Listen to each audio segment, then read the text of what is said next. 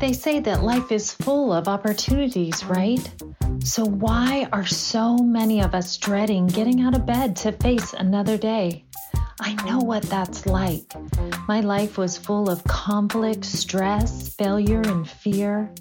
When I got cancer for the second time, my choice was simple change or die. Today, I love waking up. I love my life. I love owning my own business that is helping people learn and grow. So, how do you unlock that kind of transformation in your life? Let's discover the answers together as we hear from ordinary people like you and me and their extraordinary success stories. My name is Donna Gammon, and this is Power to Grow.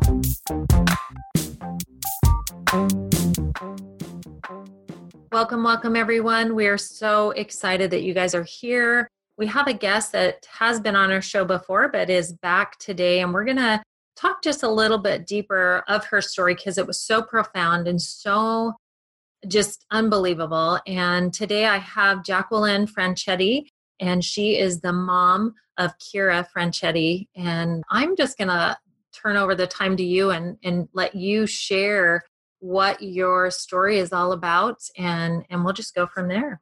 Sure. I love talking about my daughter kyra. She was a silly giggly happy toddler. She was fiercely independent. I do it mama. I do it is what she would always say. She loved elmo and mickey mouse. She loved bubbles blowing them and catching them.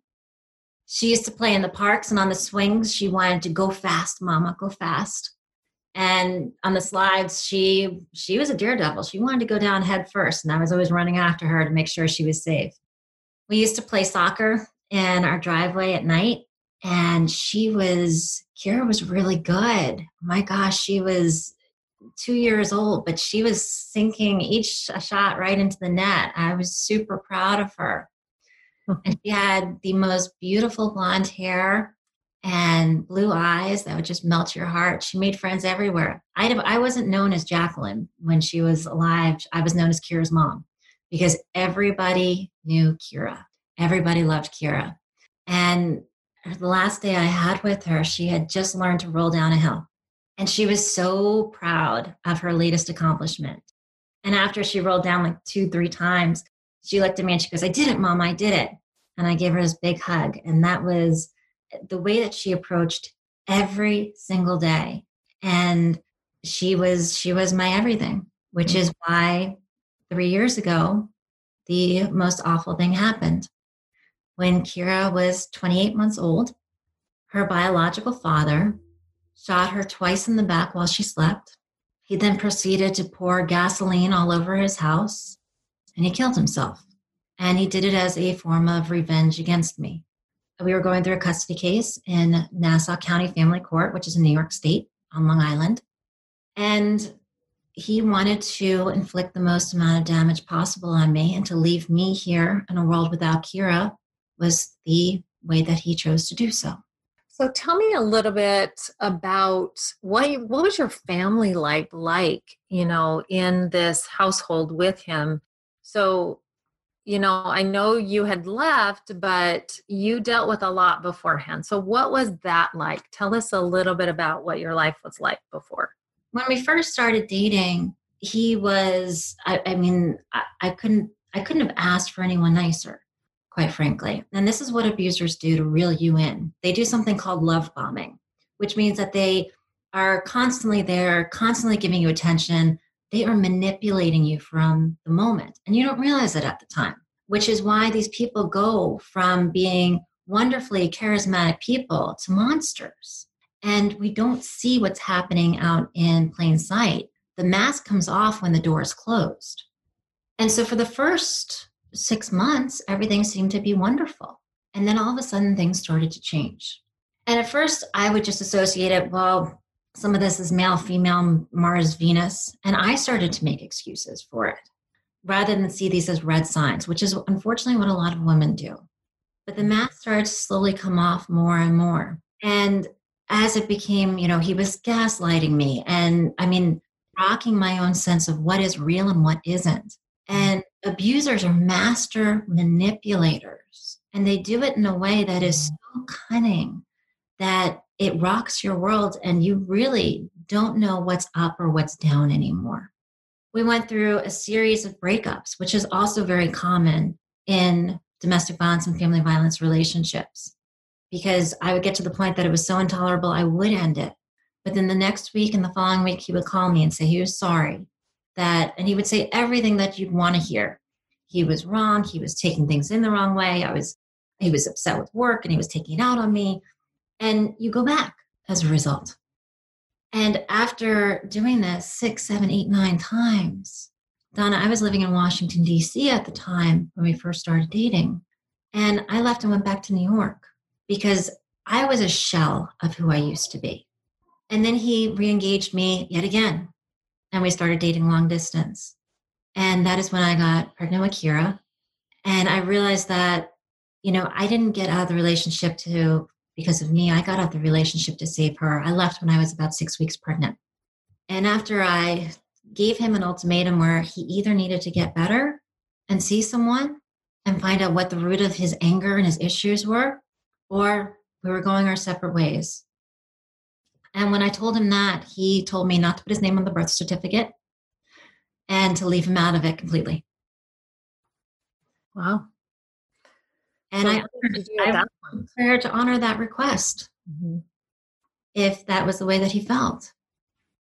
And it wasn't until she was born that, you know, there were a couple of times during the pregnancy when I begged him to, there were studies, tests that the doctors wanted to run, and he refused to do any of them. And it wasn't until he, she was born that we really spoke again. And he showed up in my hospital room and he proceeded to cuss me out, blame me that this was all my fault. And to the point where I asked him to leave and made sure that I had engaged security to make sure that he had left the building. So you said he was, well, obviously emotionally abusive because he was saying so many things to you after the fact. You just had this baby and he's in the hospital room yelling, screaming. screaming. Wow. Yeah. So did he actually physically hit you before that? He did not physically hit me. But what he would do was make sure that I was so intimidated and scared to the point where I was shaking. Okay. He was much taller than me, much larger than me. He would cower over me and scream at me. And, you know, to the point where you are shaking like a leaf and you are scared to the point that you're terrified. Right. So he didn't physically like put his hands on you, but yet the abuse was so I mean, I want people to see that, you know, they don't have to physically like harm you or bruise you necessarily to be abusive. There are, I mean, anger and things to where you're so afraid that they will do something that mm-hmm. you are just afraid for your life. There was no doubt in my mind that he would do something eventually. Mm-hmm. And he had threatened constantly You'll be sorry. You'll be sorry. You'll be sorry. You know, he's also, as many of the, especially the child murderers, they are not people that, these are smart people. These are, for example, he was working for General Dynamics and he was working at the CIA. He's a very smart man. Wow. And by the way, he used that skill set also to torture me. You know, he was certainly cyber hacking and going into my things. He was listening to phone calls. He was capable of doing all of those things. And he did do all of those things. Wow. He wanted to make sure he scared the living Jesus, Jesus out of me on a daily basis. He would use the courts as a way to, you know, weaponize and, and, and direct his attacks at me. I would get by email eight to 10 emails a day, long emails that if I didn't respond to within 24 to 48 hours, he would use as a means that I was withholding information and to try to rip Kyra from my care and take her away so that he could be the residential custodian rather than me. Mm. I was fighting every single day to make sure that Kyra was safe every single day. Wow. So let's go to the the moment when now you're in court and they're giving him partial custody of her is is that what i understood? And so she had he had her half the time. They gave him visitation. They didn't we had our custody trial would have actually been in october and he murdered her in july. Okay. But they did give him unsupervised access and as you're going through the family court system today it is backwards and upside down you cannot go in and scream from the treetops that he is going to hurt her if you do, they will use that as a weapon against you to take your child away. As soon as you label the other as a domestic violence offender, they will slam you with something called parental alienation. And they were trying to bill me as a quote unquote alienator so they could have Kyra removed from my care. And when you look at all these cases and why the 50 why there's 58,000 children each year who are turned over to an abusive parent, a dangerous parent, one who's physically, sexually, or emotionally abusing them, it's because we're using junk science out there, something called parental alienation, as a way and a mechanism to rip children away from a safer protective parent and give them to the abuser. And this needs to change. That's one of the reasons why our family court system needs to be using the ACE study, which is from this from the CDC. This is the gold standard of research. It, it has a huge, huge study and actually gives a system to rank where they fall. And that's what we need to be using going forward. Mm, I agree with you. Um, so there are, I believe last we talked, there were 718 children that have been killed sadly. That just blows my mind. Now, when Kyra was 530, and this was in 2016. Yeah, so here we are, three a little over three years later, and we have almost 200 more children who have been. That that just blows my mind. That right there, I'm just like, oh my goodness, that is just too many kids. So tell us what you're trying to do to stop that from happening to all these other children two things that I really am focusing on number one, raising awareness, and number two, legislative changes. Mm. In terms of raising awareness, people are not aware of how bad the situation is. And there's a distinct difference between, by the way, mad and bad when you go into family or divorce court. Mad settles outside of court. Family court is not a place where you want to be. It is not a nice place by any stretch of the imagination. And what stays in family court, 70% of the cases 75%, excuse me, of the cases that are in family court right now have domestic violence attached to them. And the judges in the family court system is treating are treating these as the exceptions and not the norm. And we need to change that mindset around that, which why raising awareness is so key and so critical. In New York State alone, in the last three years since Kyra's been murdered, there have been 15 children who've been murdered by a mom or a dad while going through our family court system. 15, including Kyra. That's way too many. And we can change that. Nationally, there's 58,000 children each year who are court ordered to be in the home of a mom or a dad who's physically, sexually, or emotionally abusing them. Those numbers are astronomical and need to change. That means today in the United States, there's over half a million children who are scared to go home. We can do so much better. And according to the American Judges Association, over 70% of cases where there's abuse lodged alleged the abusers are gaining custody. This, this is jaw dropping. This is a national epidemic, and things need to change. And this is why I personally work on legislative changes. So I've been very fortunate to be part of something called HCON Res 72. This passed a little over a year ago in the last congressional session in the United States House of Representatives. It was supported, it was bipartisan support. It was led by a Republican congressman named Peter Sessions, who's from Texas, who took an ex- wonderful leadership role here. He took this out and led it forward. It was also supported by a Democratic Congresswoman, Carolyn Maloney from New York. And we had strong bipartisan support. Now, if you think back and dial back to Congress, you know, a year ago, it was complete chaos. I've been on Capitol Hill talking to, to legislators during the Rosenstein hearings. It passed during Kavanaugh hearings. I mean, this is a crazy, chaotic congressional, eh, you know, what's going on in Congress right now. but they were able to see the, des- the desperate need for change here.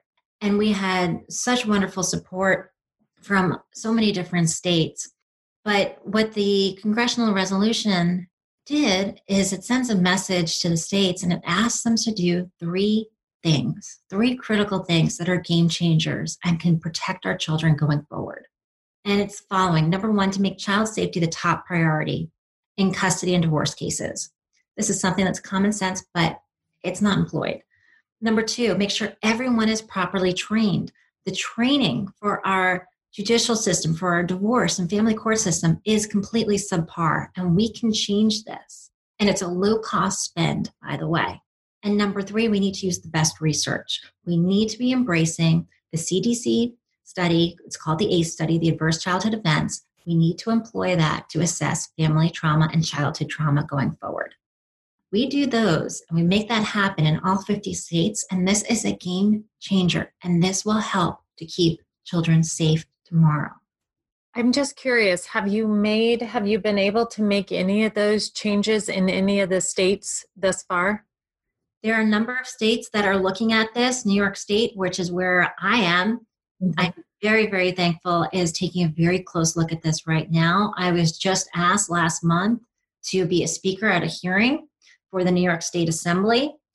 And they're specifically looking at these three areas child safety, training, and the research and what's being employed and how we can better protect our children going forward.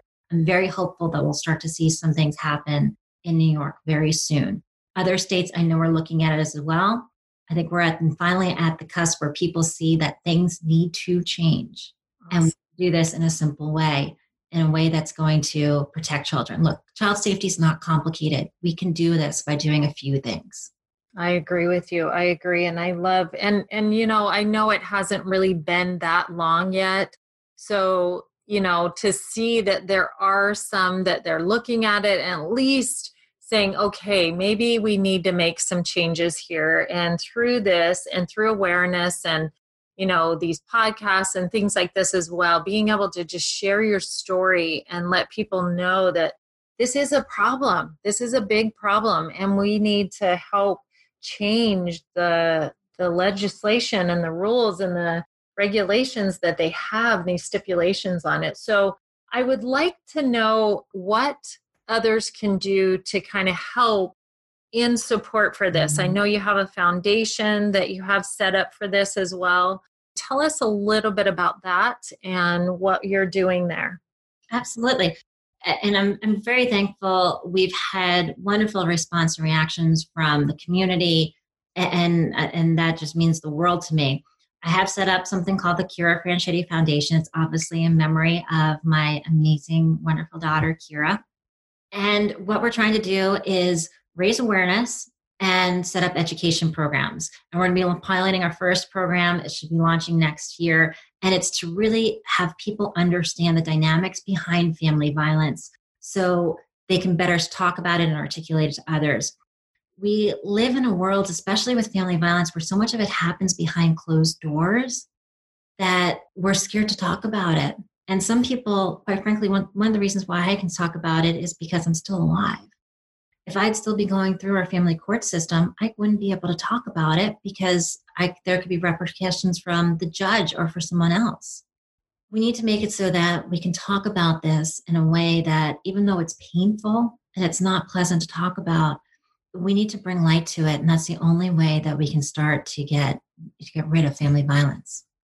I agree. I agree. Well, I really appreciate you coming forward, sharing your story. I know that the listeners are probably wondering where you're at now in your life. I know that you're doing these foundations and things like that. Are you moving forward in your life with? Do you have any other kids? I, I know these are things that people are probably thinking about. Where is she at in her life right now? So, are you in another relationship are you moving forward with kids or is that not uh, an option right now you know first of all it everything that i had to do was after kyra was murdered was i had to rebuild myself mm-hmm. that was not an easy thing to do that was a herculean effort that i took on to make sure that i could laugh again without crying that i could smile again that I could see pictures of her and videos of her and not break down. I had to really rebuild everything about myself. And I'm very proud to say that I was able to do that. It took a lot of work. And, you know, I'm I know you're a fan of Tony Robbins, as am I. And I took many of his principles forward. And I was at a wonderful, wonderful program called Date with Destiny. And I'm sure, Donna, you've heard of it, and people who are in, in the Tony Robbins world have also heard of this. And Date with Destiny was a game changer for me. And I'm extremely fortunate to have had it. And I'll tell you a little bit about my Date with Destiny story. I showed up there, and it was five months after Kyra had been murdered. And I distinctly remember I wrote down what would be my goal for for this. And the only reason why I signed up for Date with Destiny, by the way, was because it was between Thanksgiving and Christmas. And I knew that would be an extremely difficult time for me. And I wasn't sure how I was going to approach the holidays, what I was going to do. And I've been to one of his other programs and people jump around and they're happy and you leave feeling good. And I was like, well, that's great. You know what? I'm going to go for six days jumping around. And if I get a mm-hmm. couple things out of it, wonderful. And it made me face some of the darkest moments and face the harsh reality of living in a world without Kyra. And, you know, when I got there day one, I was placed on a team called number 27, which is when you get your name tag, all you get is the number. And I showed up there, and the team name was Firebirds. And every team has a chant. And our team chant was called Light, Light, Light It Up. We're going to light it up. And Donna, I almost doubled over mm. because after he murdered her, he set his house on fire. And I, and then to boot, they give out bandanas and the bandanas that they gave out are with flames on them. And after every, you know, we did this whole team meeting and everyone's getting pumped up for the next five days ahead. And I hang behind and I go up to the Tony Robbins trainers and I said, My name's Jacqueline. And I started to just try to, while I was crying, to read through to them that, you know, this has happened to me. And and they all of a sudden looked at me and they go, We know we've read your pre work. And I'm like, Well, after they murdered her, I said, Look, they set fire to the house. And all of a sudden, I could see all their eyes light up and go, Oh my God, this. And I'm like, The fire is going to be pretty traumatic for me. And they said, Don't worry about it. We're going to figure this out. And I'm like, Can you just move me to a different team? I'll, I'll be great. You know, just put me on the Wolverine team or whatever team, the mm-hmm. wild cards, whatever team you want to put me on, put me on something else and I'll continue on. And I get a text the next morning to show up early. And I did and I fully expected to be moved over to another group. And they looked at me and they said, You're going to have to learn how to deal with fire. It's Part of life. We're not moving you, but we are going to change the chant. And Donna, I almost doubled over. Mm. And in the back of my mind, I was thinking, I think it's until tomorrow where I can still get a refund. so you're still in the back of your mind. Oh my goodness, I don't know about this. well, you know, after we're having our team meeting in a few minutes, we want you to speak would you speak about it? And give them the two minute version. And I went, oh my God, okay. And I did. And right after I spoke, they changed the chant. And that moment was very powerful for me because by me telling Kyra's story, it created a ripple effect. And the, because they changed the chant, it showed me not just the power of changing the chant, but by telling her story, I could change things. Mm. And what I've done since that to help me survive and help me move forward, not move on, move forward, like we've talked about, you know, I've told her story because what happened to Kyra can happen to someone you know or someone you love. Mine was, I'm not an outlier. I'm not an isolated incident or isolated story. This can easily happen to someone you know and love. And through the Kyra Franchetti Foundation, I get calls, emails, PMs all the time. Just last night, I was on the phone with a parent who is scared to death for their daughter and was asking me, no, I do not give legal advice at all. That's not what we do. If you need legal advice, please go to your local domestic violence shelter. They are, or a domestic violence um, organization, they're the ones who can give you on the ground legal advice. But she was asking me for some statistics to include in her in her emergency filing and that I certainly would help with. But I get stories for people. And even, you know, I went to the doctor's office last week and the nurse came into the room and said, Thank you for speaking up because I can't right now. I'm scared to death for my five year old daughter. Mm. It's the case. So you're allowing other women to be able to speak up as well. And, and men. Empowered. And men. Eh, this is not. yes, I'm sorry. Yes, we don't want to exclude the men. It's true. It, it happens both ways. So absolutely. And I just commend you for doing what you're doing and making this difference. It is so powerful. And I know that you're going to just really do some great things and, and have some great changes because of this. And, you know, Kara's death will not be in vain. It's going to be something that has helped make this world a better place. And if we can do that, we can make this not okay, but at least it will help others from having to suffer as you suffered. And so I just really appreciate you for that and for sharing your story. It's amazing. And thank you. Thank you. I I just hope that those of you that are listening will go to the Kyra Franchetti. Yes, Kyra, Kyra spelled K Y R A. Okay. So she spelled like Kyra Sedgwick, which is actually who I named her after. That's actually a good. We should we should spell that for the viewers to or the listeners so that they could uh, be able to get there.